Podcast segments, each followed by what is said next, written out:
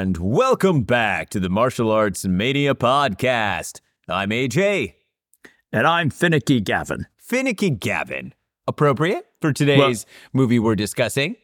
Yes. For those who are listening who are family members and or close friends, I am not finicky. I am just naming myself after a character in today's film. I was about to say, I would not describe you as finicky. Yeah. As it came out of my mouth, I'm thinking, family members in Hawaii are like, no, don't say that about yourself. Yeah, no. I mean, we say it, but not you. But don't insult yourself. No. Anywho, we are here. We are recording. Yes, this episode is getting released a day late. We apologize for the inconvenience. It almost didn't get recorded today because we've had a hectic last 24 hours between the two of us. It almost seems like a bunch of accidents almost prevented us from recording.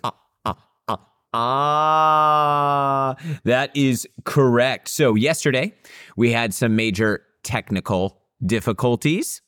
And then today, last second, we're about to record about 15 minutes before. And unfortunately, I get a call from Jessica and she was having car issues. So that took some time to take care of. I had to contact AAA first because we've recently switched from SoCal to NorCal coverage. So for our listeners outside the state of California, Southern California to Northern California, and AAA is a roadside assistance service. So they were trying to not come and do their job, but we took care of that and then had to drive out to the car, meet the driver, and then take Jessica from work to the dealership, et cetera, et cetera. So I am here, though. We are recording. I am excited. Let's do this. How many bags of popcorn are you in? About 1.5. So the dealership had amazing popcorn. They had an actual, I'd say like almost the size of the New Beverly's, like real popcorn machine. And I was like, yeah, I'll get a bag, sure. Because I had my post-workout shake about 3 hours before. I usually try to eat every 3 to 4 hours, something really small. And it was delicious. I was surprised by how good it was. And I finally got Jessica to start. I got the second bag mostly for her, but I was almost already halfway through it when I convinced her to try some. And she's like, this is really good. I'm like, I know. So we just need to swing by the Nissan dealership anytime we're going to the movies, grab a free bag of popcorn, then head on over to watch whatever we're watching. Well, there you go. There we go. So, yeah. What is new with you, my friend? It feels like, something's new. I guess you're speaking to not a world champion, not a national champion, state champion, but as of last night, a champion of a soccer league in the Torrance, Manhattan Beach area. You beat me to it. I was going to say a big congratulations are in order. So last week, you guys won the semifinals. Yes, which we thought was the finals. Right. So, I mean, good mentality to go into while playing. Yes. And then you won last night, so congratulations. And for listeners that don't know, Gavin has been a competitive soccer player his whole life. So much so, he was actually going to try out to play professionally in Japan when, unfortunately, an injury it was an injury, right? From a car accident? Yeah. It literally rear-ended from behind after I just got my passport from the federal building on the 10 freeway. Yep. Anyone who knows the 10 freeway knows that it can be lightning speed and then dead stop. Which was the exact same scenario as my last accident, too, that messed me all up. So the 10, ugh. But anyway, was on his way to make a final run to try to play professionally in Japan. But since then, you've still played constantly in rec leagues and stuff, so... And I play for people's lunch money, so therefore nice. I still get paid. Excellent. So you are a professional. That's right. And I apologize. I'm definitely sipping on some coffee right now, and not healthy, good coffee. It is the instant Vietnamese coffee. Oh, you lucky son of a gun. I left you guys with a lot. So I know. Long story short. By the way, the packets where I came out, I'm like, are they all gone? They were. I don't want to say they're hidden from me. But I had to search for them, and I found them. Yes, because Gavin's other half has taken a liking to them. So I love coffee. I've learned to curb my coffee addiction and only drink it when I truly need it. Over the years, though, I haven't been as self-controlled. But I didn't start drinking coffee till I moved to Shanghai. And so I think I was about 27 when I first started drinking coffee.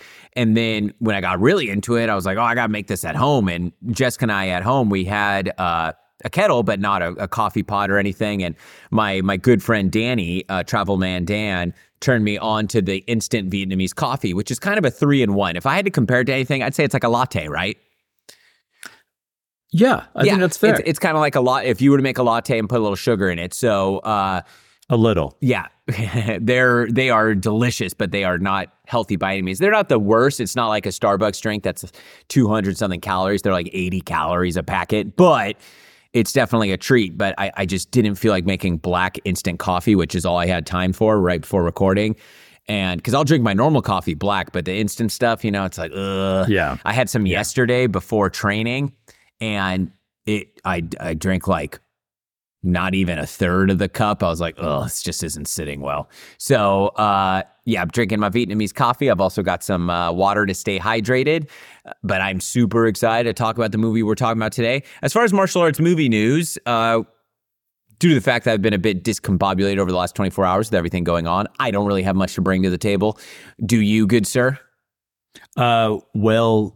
The trailer for Fear the Night seems to have dropped. That's the new Maggie Q film. Did you watch it? I watched the trailer. And there seemed to be some nice action sequences. It's sort of set up as like a horror film. Yeah, I read that. And it's like a bachelorette party in the middle of nowhere that then like strangers show up. So it's kind of like a horror movie. It definitely has a horror film feel to it. And then it seems like Maggie Q is using some of her fight film skills inside the house to disarm the assailants. Nice. And then it also appears that the new Jackie Chan, John Cena film, whatever its most recent title is, I think Hidden Strike or whatever, is now going to be released directly on Netflix. Ugh.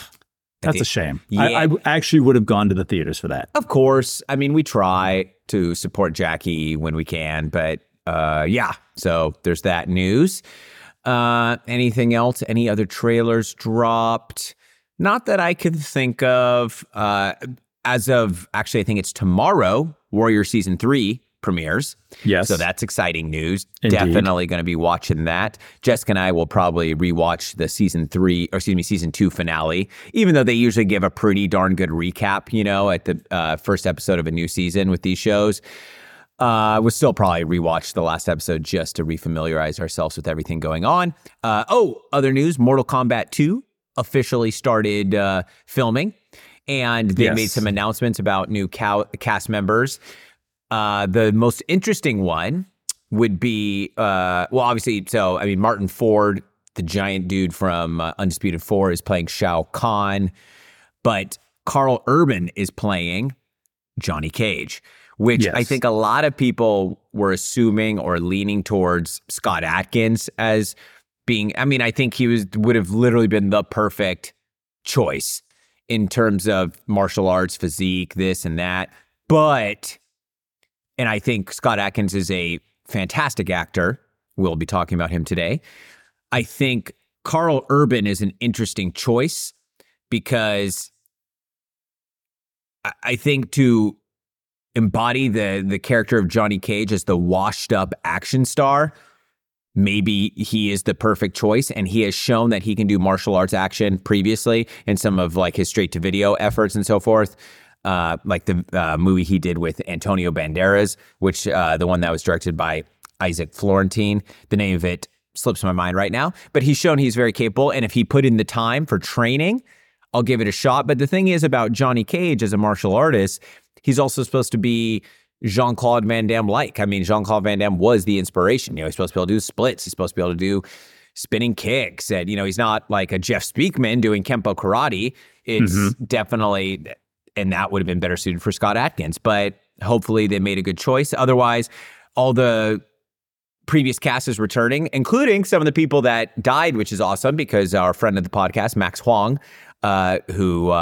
for newer listeners may or may not know, I went to the Shanghai Sports University with an extremely talented martial artist, very nice guy. He is back as his character, Max Huang, is playing, I can't think of the name of it.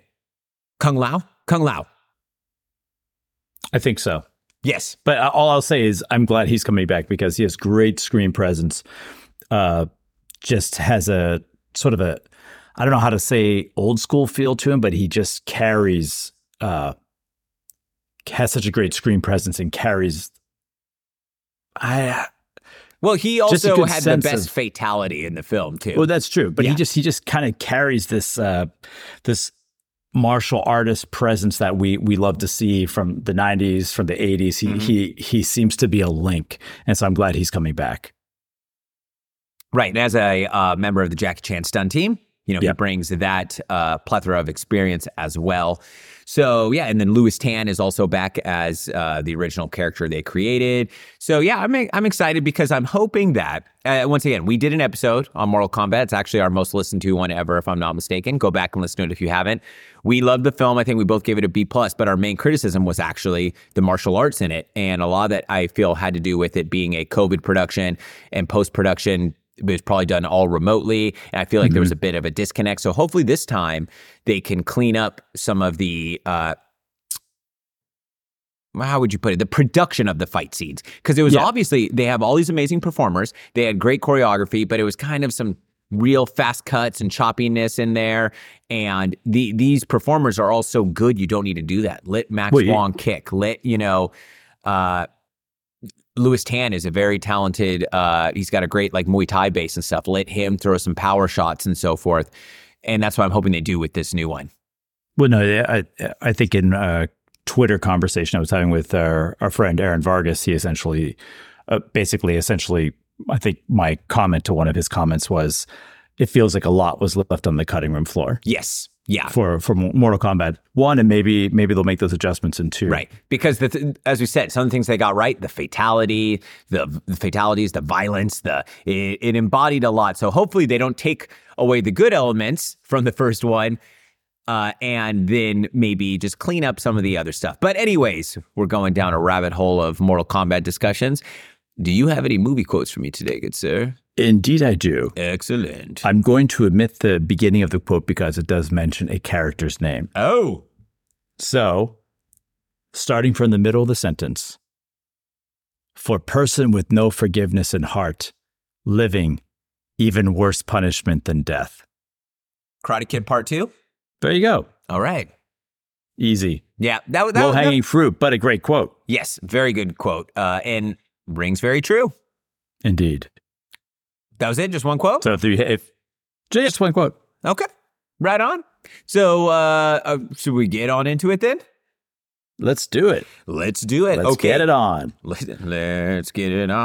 All right. Today, we are talking about the 2022. It's so weird saying that because most of our movies are a lot older. I'm the 1987 classic. I'm all right. The 2022 action comedy martial arts extravaganza. Accident Man, Hitman's Holiday, a.k.a. Accident Man 2, Hitman's Holiday. Directed by the Kirby brothers, George Kirby and Harry Kirby. Written by Stu Small and starring and co-written and co-produced by the one and only Scott Adkins. Featuring a supporting cast with the now past Ray Stevenson, may he rest in peace, who... He's unfortunately no longer with us, and he's so good in this film. Perry Benson as Finicky Fred, where Gavin got his name from. Sarah Chang, who absolutely steals the show as Wong Siu Ling, a descendant of Wong Fei Hung. We've got Bo Fowler as Poco the Killer Clown. Faseo Muhammad as Yendi the Vampire. Andy Nguyen shows up as Uyemi, another assassin, and so forth and so forth. So we'll get to the other actors as well.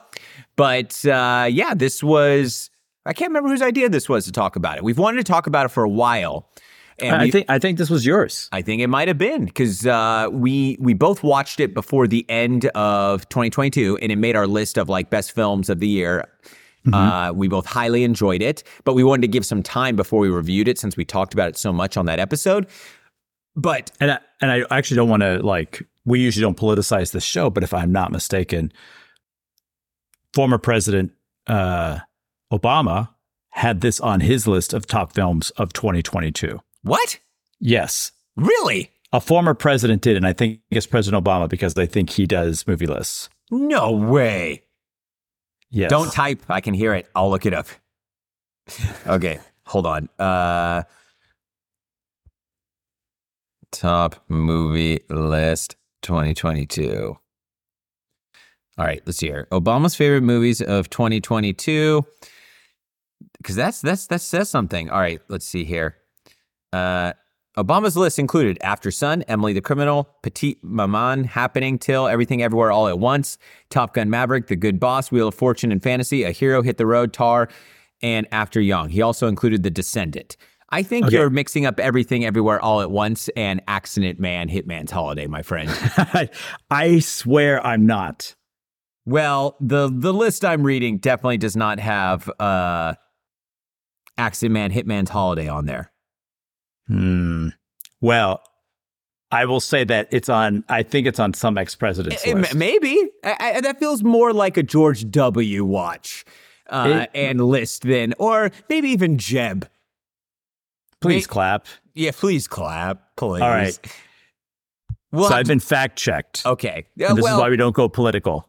You know what? Maybe Bill Clinton looks like one that would like it too. You know what I mean? I could see him enjoying a popcorn flick like this. But you know, who knows? Who knows where I saw that? Maybe it was clickbait, fake news. I clicked it, went for it. It could have been, my friend. Remember, I'm the one who's on Twitter. And you're the one who's on Instagram, so I probably get a lot of fake news. Anywho, back to the movie. Right. So Accident Man, Hitman's Holiday. Now, I really liked the first film, Accident Man, which, as most people know, is a passion project for Scott Adkins. He saw the comic book as a kid, always thought it'd be a great idea to make it, got the rights for it, made the first one. Jesse B. Johnson, his his multi-time collaborator, directed it. Tim Mann did the fight choreography. He's also featured in it. Had a great cast. Michael Jai White's in there. Ray Park's in there. Amy Johnson was in there.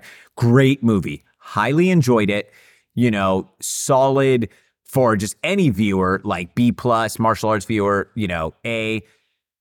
But this sequel is 1,000,000 times better. And that says something, because the first one was good.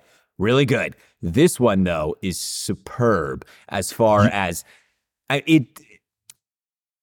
I still can't believe it's, quote unquote, straight to streaming type film. It does not look like it.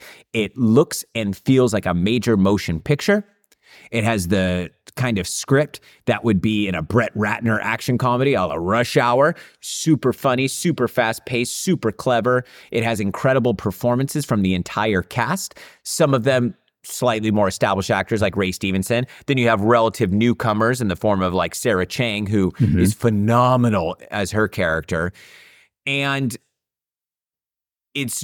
I was just blown away by how amazing this film was. You know, I'm starting to think that Scott Adkins is actually the king of the sequel, because obviously Ninja was a great film. Ninja 2 arguably is a superior film. Yes. You can make a similar argument for Debt Collectors. Okay,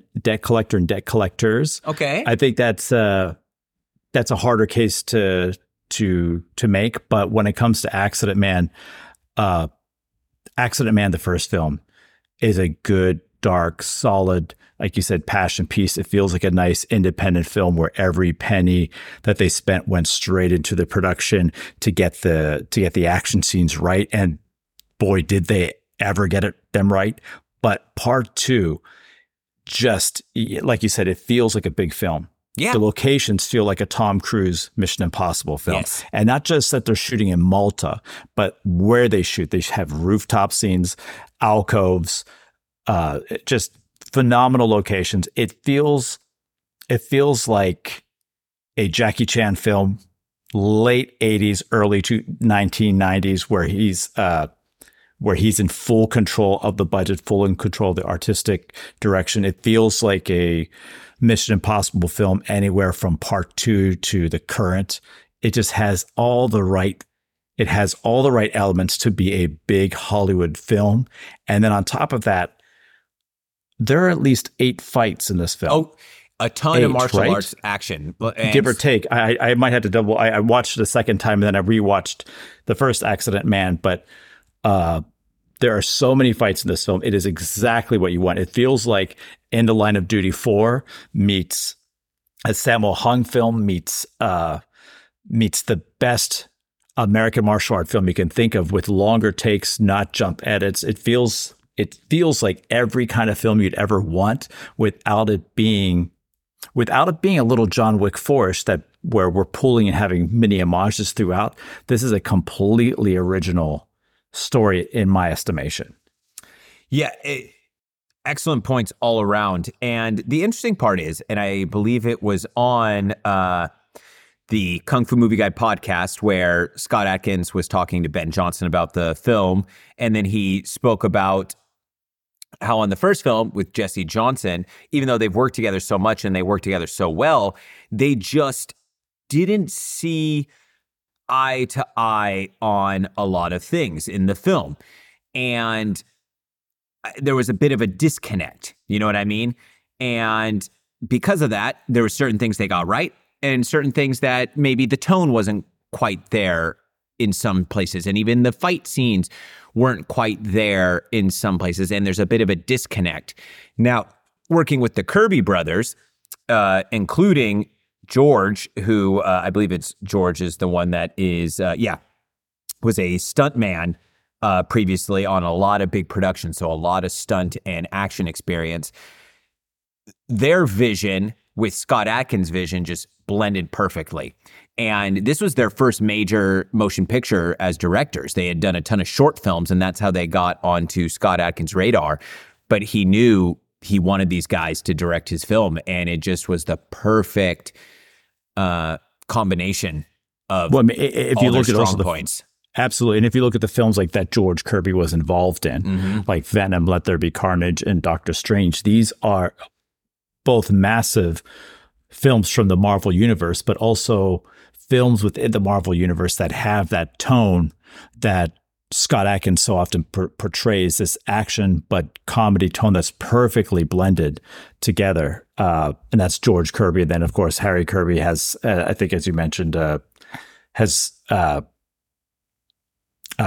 Real Target and Cable Chronicles of Hope. So a lot of these films come with a lot, a lot of their work, if you go back and watch their involvement or the projects that they're a part of, have this great look to them and great balance of shifting seamlessly between seriously hard action and seriously great comedy. I think when we talked about this last year as one of our top films of 2022, I mentioned how it had a feel of the best elements of the Pink Panther series, The one with Peter Sellers. And of course, a lot of that has to do with the Chang character. Yeah, Sarah Chang's character. Now, just give people a little bit of a rundown on the plot. Now, you do not have to have seen the first film. They give you enough of a rundown of what it is, but the basic premise is our character, Mike Fallon, as played by Scott Adkins, is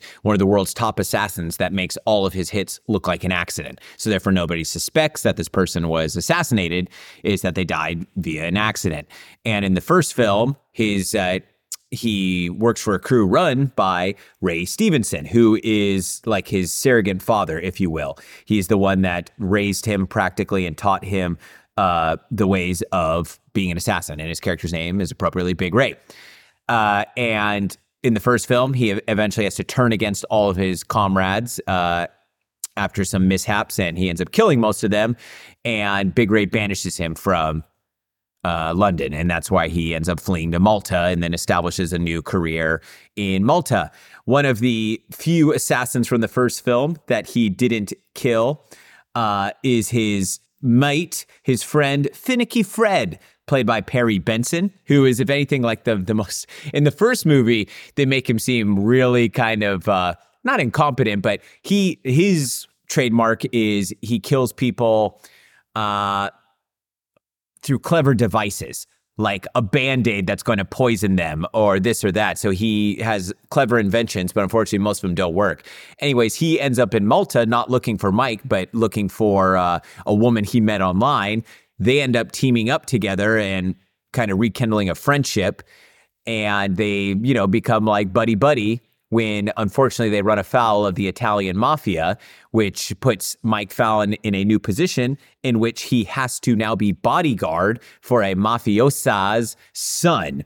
and has to protect him from the world's most lethal assassins because there's a $9 million bounty on his head or something. So that is our premise, pretty much set up from there, and we get a bunch of great characters. The other one to mention would be Sarah Chang's character, as we said earlier, who plays Wong Siu Ling, who is the descendant of Wong Fei Hung. She is a martial arts expert from Hong Kong who is also a trainer of sorts to Mike Fallon. So he hires her to just randomly attack him, especially after he performs a job, because after he kills someone, he needs to blow off some steam and does that through fighting. So she'll attack him at unannounced times to try to increase his martial arts abilities. And that's where we get a lot of great comical elements, very similar to the Pink Panther, as you mentioned. So that's the basic plot setup that we have there. And yeah, let's go from there. So, I mean, obviously this is a more recent one. We don't talk about the history of when we first saw it because it was like 6 months ago.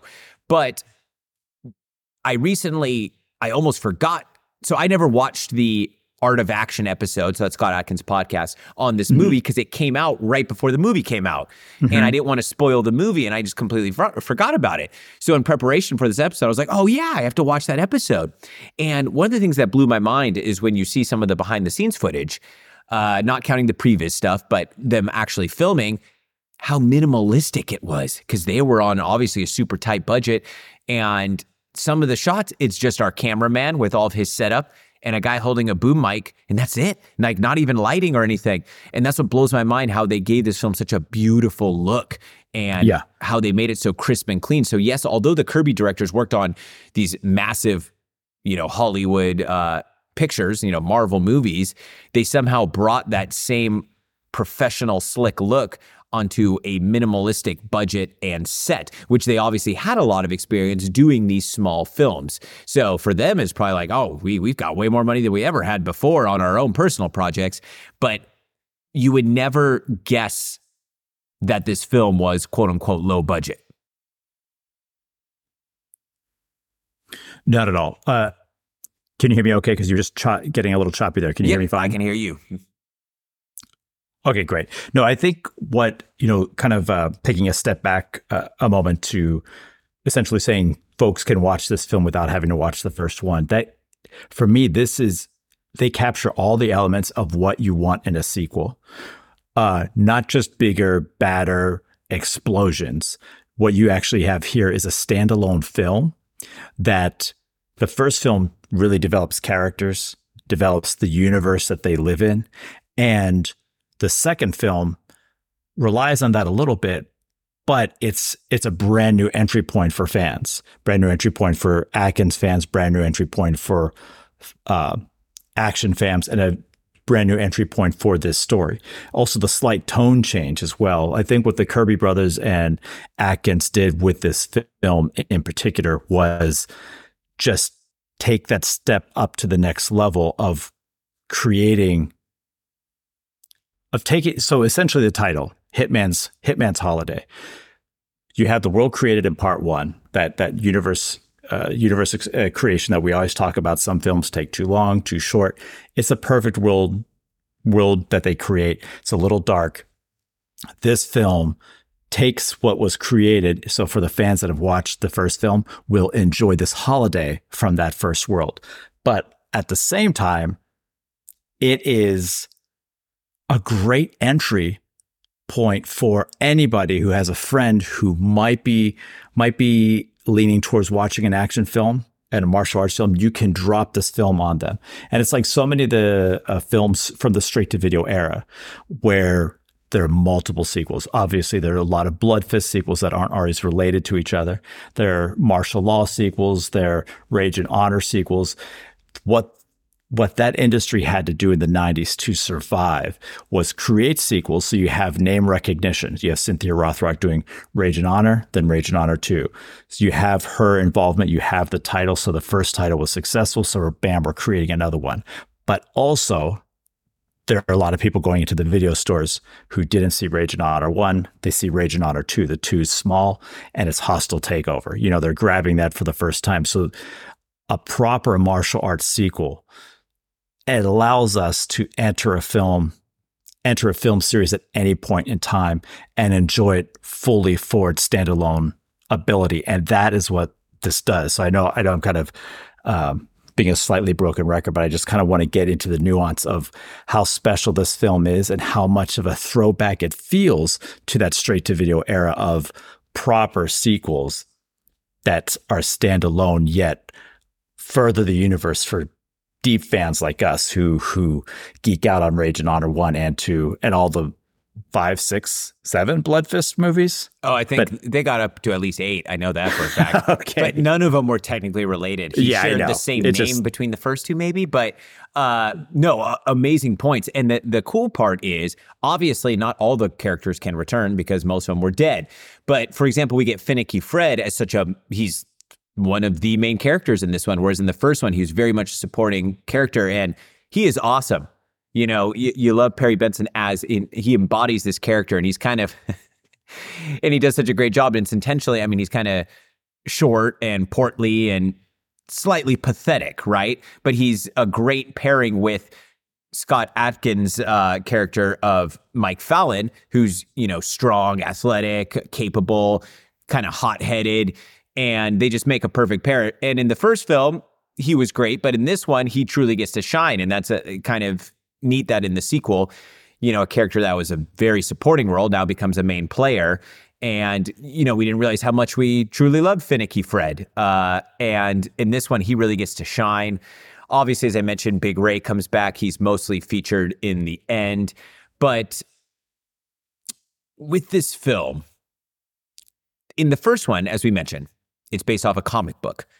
And I feel like they were kind of going for more of the comic book feel in the first one. In this one, yes, we have some intertitles, and when like a character gets introduced, they kind of come up like in this cool comic book style. But aside from that, this film feels much less like a comic book.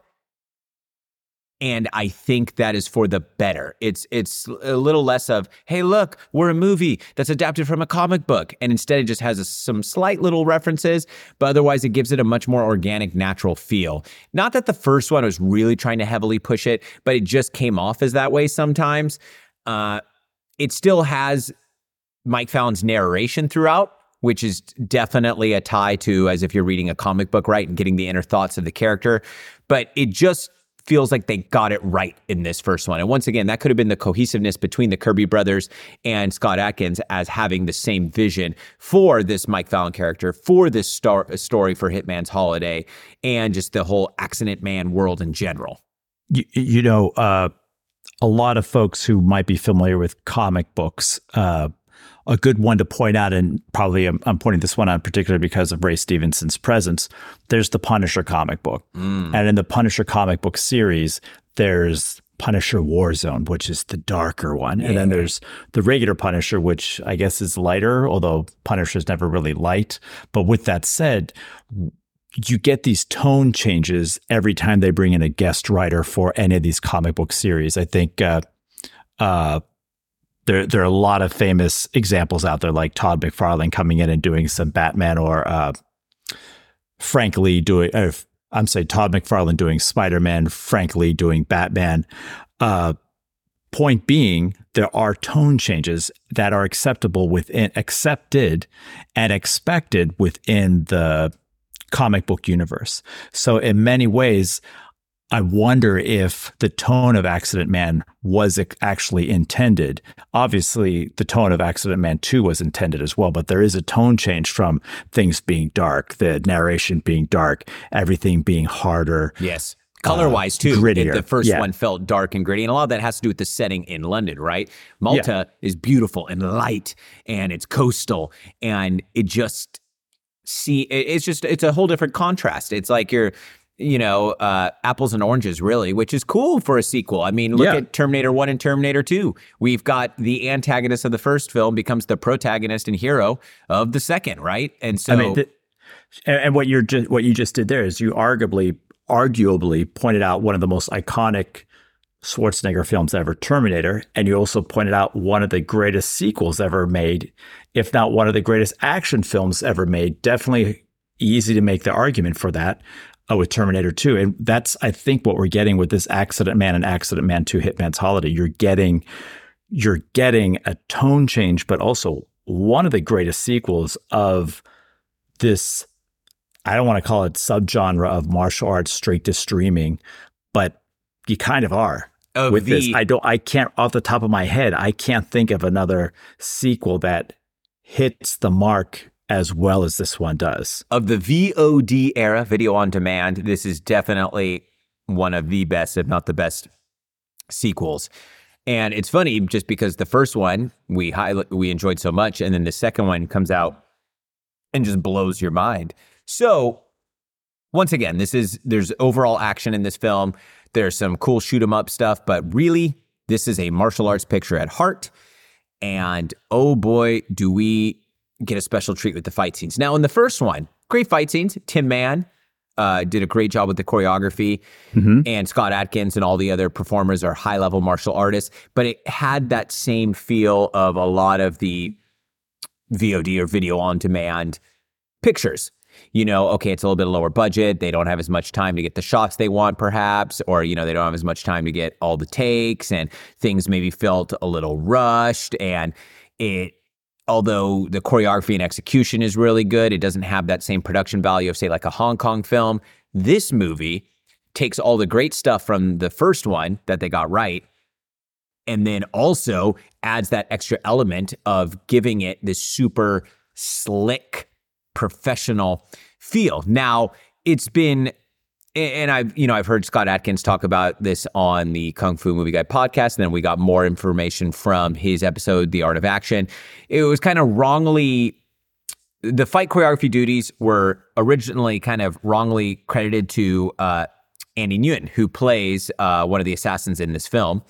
And he's also a member of the Jackie Chan stunt team, like our friend Max Huang we mentioned before, but he was one of the choreographers, but there's actual multiple choreographers. So really, Tim Mann actually did some bits like remotely for it or whatever, but couldn't at the last second, if I recall Scott Adkins saying, couldn't come and be the fight choreographer. So technically, Tim Mann did some of the choreography. George Kirby himself was part of like the choreography team. Scott Adkins was, I believe, technically credited as like the lead martial arts choreographer.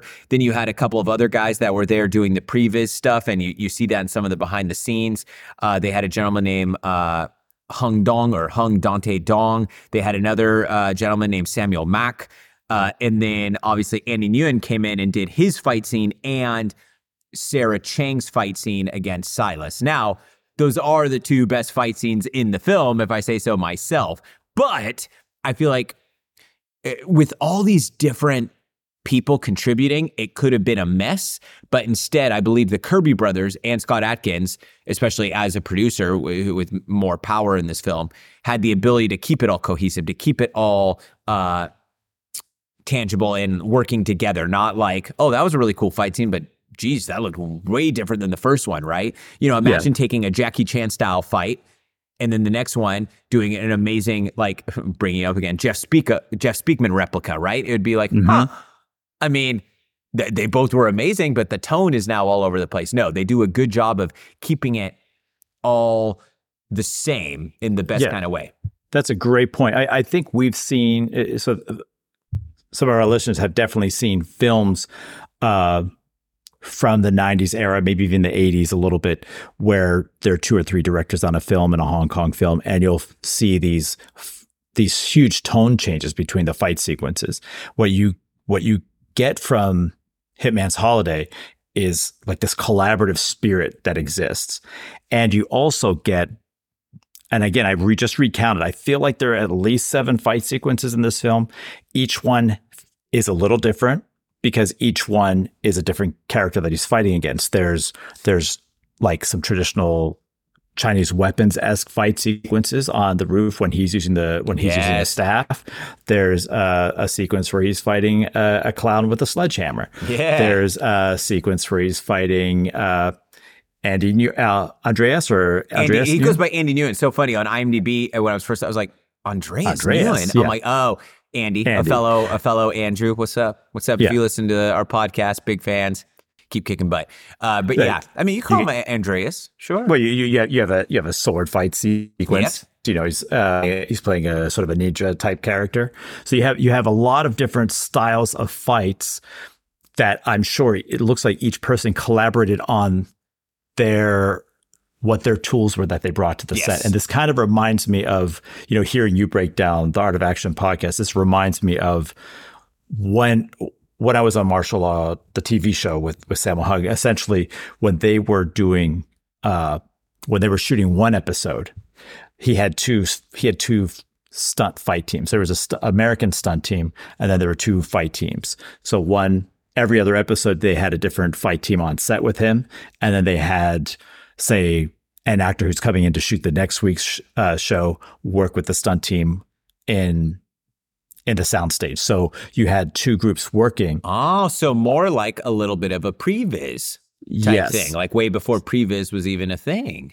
So in many ways, when we think about this film and being a slightly tighter budget and, you know, they're not using a huge setup like they would on a Marvel film, as you described, you can picture that, okay, Andre Nguyen is working with the people he's going to work with while Scott Adkins is on set shooting, and then he comes over while they're shooting other scenes. So it's like the collaborative spirit is taking, and the collaborative martial arts fight sequences are taking place off camera, prepping for what's going to take place on camera, which is the way it should be. Yeah, and it's interesting. What this film gets right, and we've talked about this in for other people's projects and stuff in a very positive yet also in a very negative light sometimes, is it's this perfect blend of the classic, like you mentioned, Hong Kong style fight scenes, but with the new age style, or as we sometimes, or I've coined, the YouTube aesthetic. Now, normally I talk about that with kind of a negative connotation, but this film blends the two, so, you know, the classic with the modern, seamlessly and beautifully, and it works where a lot of these short online films fail for a few reasons. So I have a whole list, you know, I was rewatching it and stuff. So by the YouTube aesthetic, this is what we talk about a lot of, like the short stunt or action reels people put online, fight choreography, so forth, very high-level production look, you know, very nice cameras now. Hell, you can even shoot on your phone and make it look amazing. You know, great sound effects, great even visual effects, et cetera, et cetera. But a lot of these fight scenes just fall flat for me. Now, the difference is with the fight scenes in this film, first, right out the gate, the skills of the performers, right? I mean, it's a who's who of people that have been doing this for a while. You've got Scott Adkins, the man, the myth, probably, in my opinion, the most relevant martial arts star of the last 15 years, even though, unfortunately, he's been limited to mostly video on demand. But his skills cannot be denied. And still at his age, not saying he's old, but he's now past his mid-40s, he's still an incredible performer. And he has 20-something years of experience, both in Hong Kong, America, Europe, etc. And it can't be denied that he's just a phenomenal performer. You have him, you have Sarah Chang. Oh my gosh. So we'll talk a little bit more about her at the end, but her wushu abilities, you know, we're talking about I believe a world champion in wushu. So she brings to the table this incredible, authentic Chinese martial arts style, different than Scott Adkins, who usually has kind of a hard-hitting kickboxing style. But as you mentioned, you know, does some bo staff stuff in the film, which is cool to see. So we have her in there. We have Andy Nguyen in there doing his thing, and he's incredible. He's like that perfect blend of, it's not quite quote-unquote tricking, but it's got like tricking elements, but his kicks are just phenomenal, powerful. He has a few kung fu stances he does in there with like a tiger claw. So I just love everything Andy Nguyen does. Andy Long Nguyen, or, you know, Andreas Nguyen, as it says on IMDb. So the choreography. Now, we said this could have been a disaster with all these different people. Instead, it worked perfectly. But the choreography is done by people that not only have all this experience, but are real martial artists, right? You've got Scott Adkins doing the choreography. You've got Andy Long Nguyen doing choreography. You had Tim Mann contributing to the choreography. So you've got actual martial artists who are also veterans of the film industry contributing to the choreography. So the techniques you're going to get are real, authentic techniques. Then you've got Sarah Chang, who I'm sure also contributed a lot with her high-level wushu skills. So that's a big difference, too, between a lot of these online films especially when you've got people that aren't even, we mentioned, as I mentioned before, the skills of the performers, they're not even martial artists.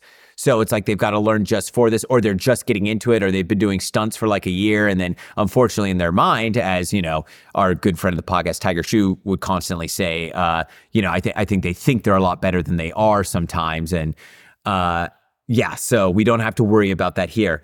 Next is the conviction. And that comes from the delivery and the impact. So when you watch a lot of these like short online ones, they're hardly making contact, right? Because one, they're not real martial artists and or fighters, or even martial artists just used to making contact. You know, they don't want to get hurt. They're not used to getting hurt. They're not seasoned stuntmen who can take shots. So it comes off as a little like soft or, you know, too pre-choreographed. It's like, yeah, sure, it's got a rhythm, but it doesn't have the right kind of rhythm. It's not broken rhythm. It's very much too perfectly executed. And therefore, the delivery's slightly off. There's not real impact. They're not really hitting. You don't fear for the person that you're watching. There's no consequence to their actions. And it just kind of comes off as like a stage performance. Here, we don't get that. We get some hard-hitting shots. Scott Adkins goes flying through tables and glass tables especially.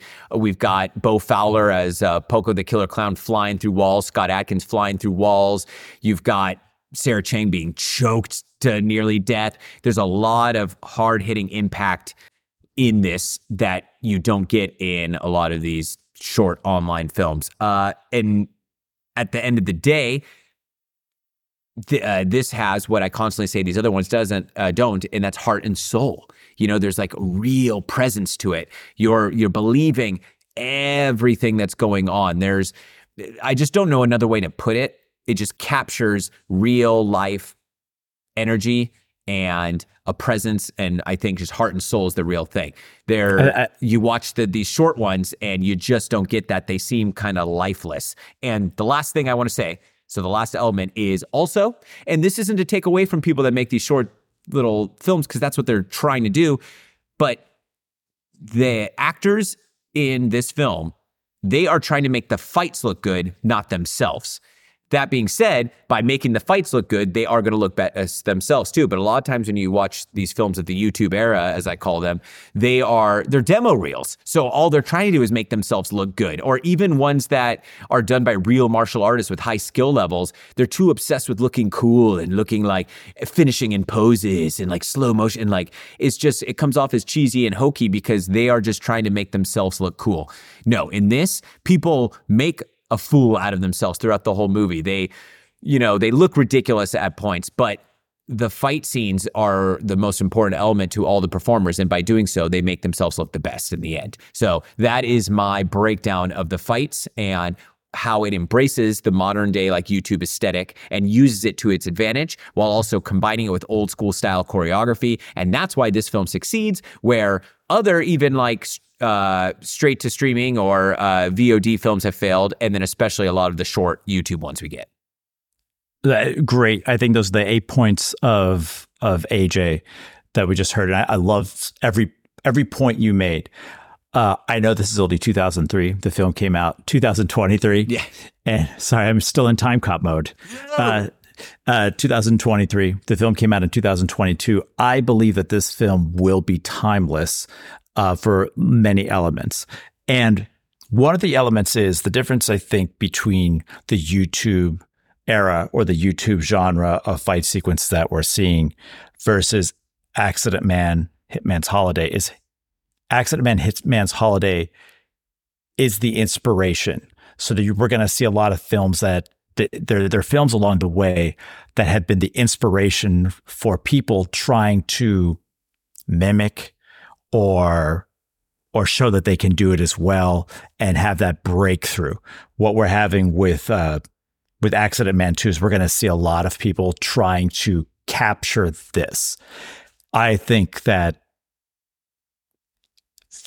what we have here is, I don't know if it's fair to say it's at Flashpoint level, because Flashpoint is in of itself the platinum standard of action filmmaking.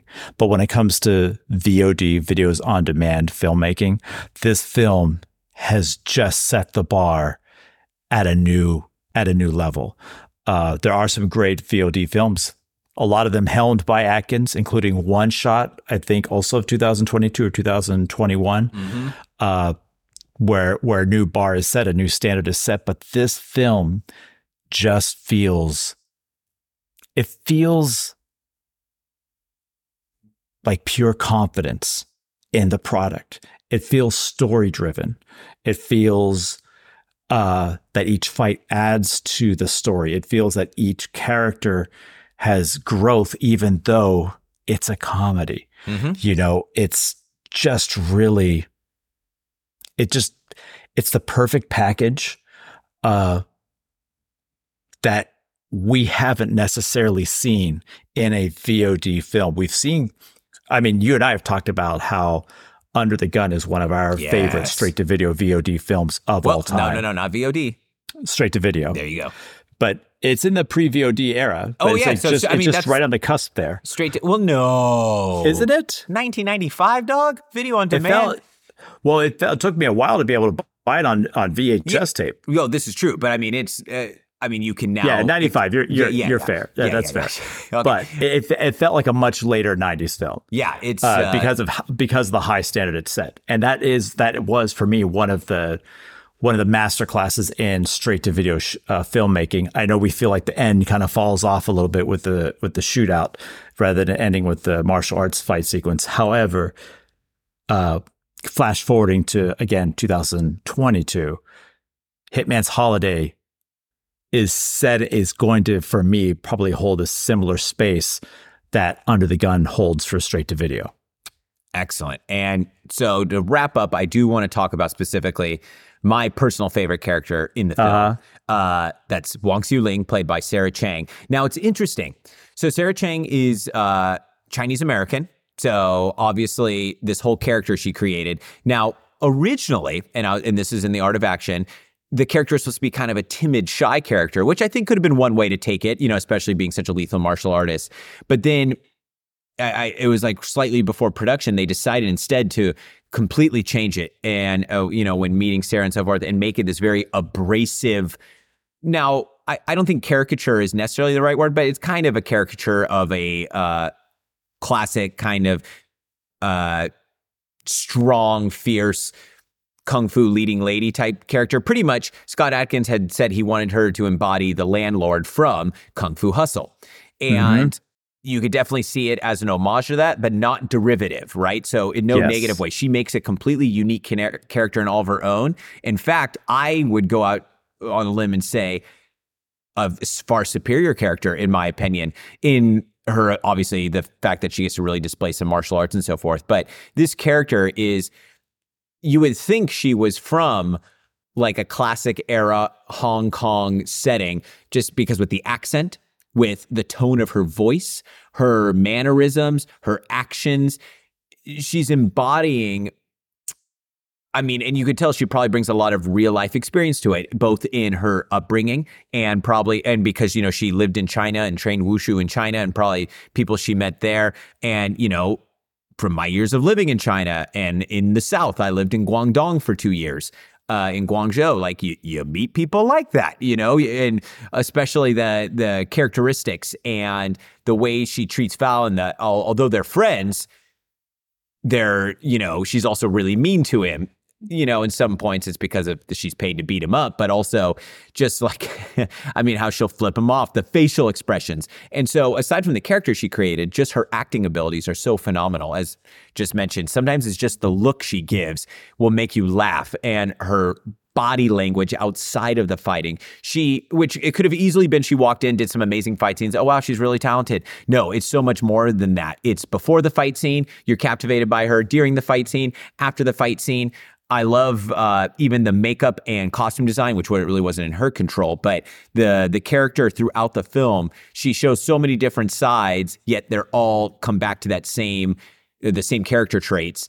And she's just such a fun, badass, enjoyable character. I'd love to see a spin-off movie with just her, or even like, so for example, Scott Adkins has talked about how he would love to direct, but unfortunately the offers he gets, it's like, yeah, you have to direct and star. And with how much they keep cutting down his budgets and shooting time, that'd be nearly impossible. But imagine if he could direct and co-star in like a Hitman's Holiday, a Accident Man spinoff where maybe the Wong Siu Ling character has to come rescue him, like he gets kidnapped, right? So he can kind of kill two birds with one stone. Yes, he's in it, but we get a whole film with her.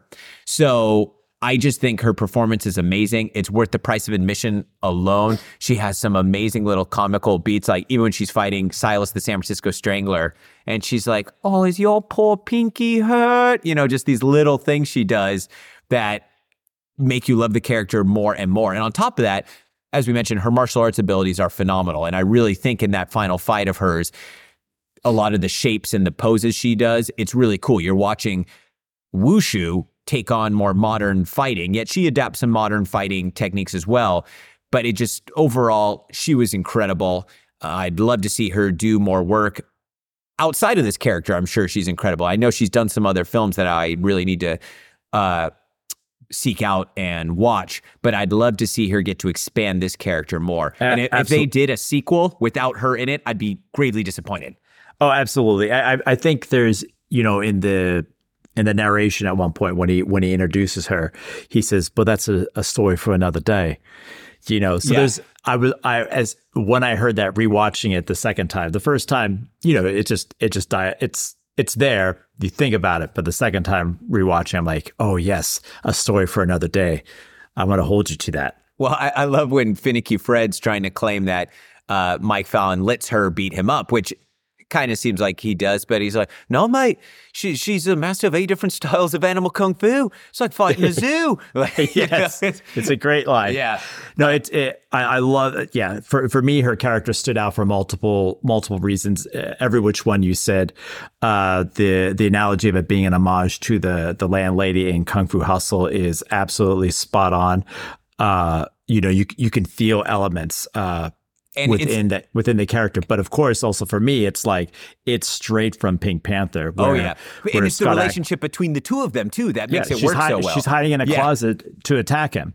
And he's always telling her to stop. It's just like, you know, for my family, that was subjected to watching Return of and Revenge of the Pink Panther and Pink Panther Strikes Again probably far too many times. And those videotapes back in the day were made so well, they did not break so easily. Meaning the tapes did not rip that easily as they do these days. As we discovered. Yes. You know, Peter Sellers, Inspector Clouseau is always saying, "This is not the time. This is not the time." Which is, of course, I'm not going to try and do a French accent. Right. As we discovered. This film, they have a safety word, flamingo, flamingo. And even when he says it, she continues. Yeah. If you don't want me to hit you, you need to say the safety word. But yeah, so good. But even some of like when she goes to make them coffee, right? And then she hands it to Mike Fallon, and she just looks at him and says, "I spit in yours." And he just like looks at the coffee and gets this like disgusted. It's just, it's both of them working together. They play off of each other so well.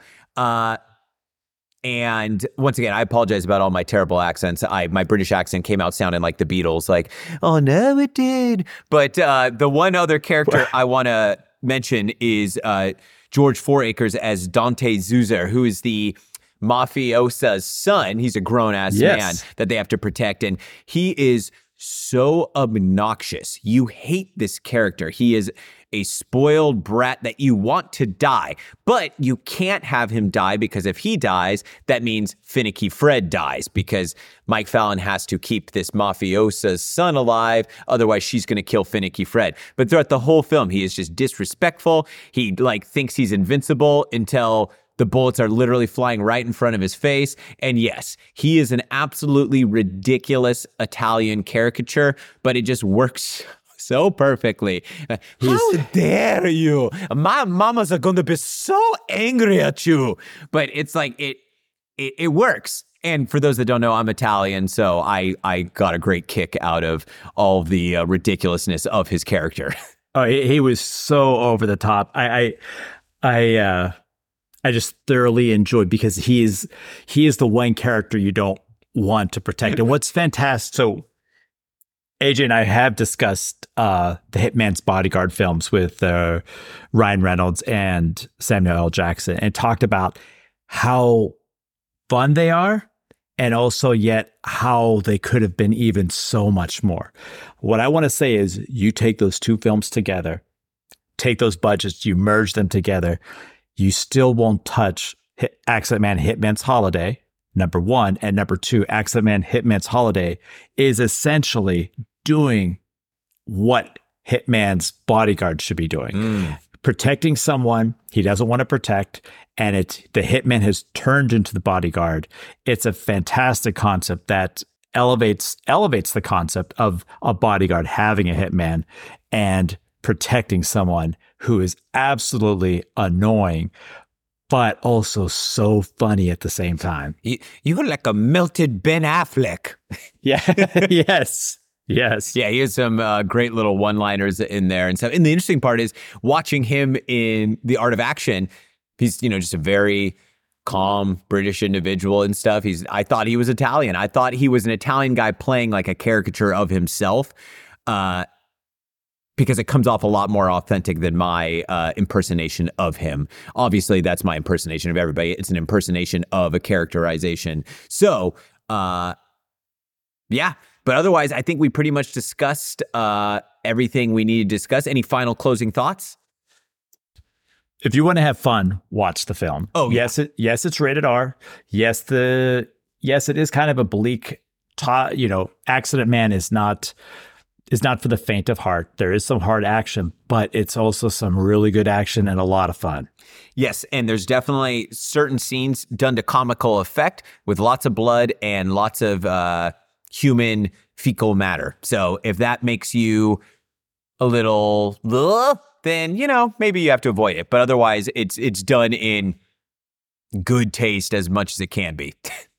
Yeah, I think if you were to break down like a John Wick film, a lot of people would say, when you break down these films, a lot of people would say it's just, it sounds a little too violent, it sounds a little too gory, but it all comes down to the execution, the way it's photographed, the way it's edited, and also the way the actors perform. And in this film, they perform when things are getting dark and heavy, they perform light and comical. And it makes this really nice balance that makes the film an absolutely enjoyable ride. Agreed. So we will finish with a little bit of Language Corner. So can you guess what I'm going to be teaching you today? Accident. There you go. Good guess. It was going to be between four words, Accident Man, Hitman, or Holiday. Okay, yeah. So I figured I'd teach the one that makes the most sense. And the funny part is, once again, a word I learned early on, not so much because I need to say accident a lot, but so accident is 事故. 事故. There you go. Perfect. And it's the reverse of 故事, which is story. So like, when I was, I would always ask to learn random things. So I like to learn how to say the names of certain movies. So like 警察故事 is police story, the Jackie Chan film Police Story, right? And so 故事, different tones, but 故事 is story, 事故 is accident. So, and that could be any kind of accident. You could say 交通事故, like traffic accident, or, so yeah, 事故. Sure, cool. Yep. So pretty easy one. There we go. Now, how they would directly translate Accident Man, I don't know. I don't know if it would be 事故人. I don't know if that would make any sense. It would be like, I don't know. Maybe that is what it is. Who knows? But anywho, this has been fun. Glad we got it recorded. I'm going to now get in gear and get this ready for release tomorrow. And ask Max Walker to have this episode posted yesterday. Max Walker. Time Cop. Oh, wait. It's not Max Walker. Yeah, Max Walker. Is it? Was it? I remember. Okay. It is I don't Walker. Want to type. It is for sure Walker. But Max, yeah. Max is his first name. I guess I was just so used to it. Okay, there we go. All right. So I got to call on Max Walker to get it done yesterday. Yes. All right, my friend. Okay. I will see you later. Take care. Peace.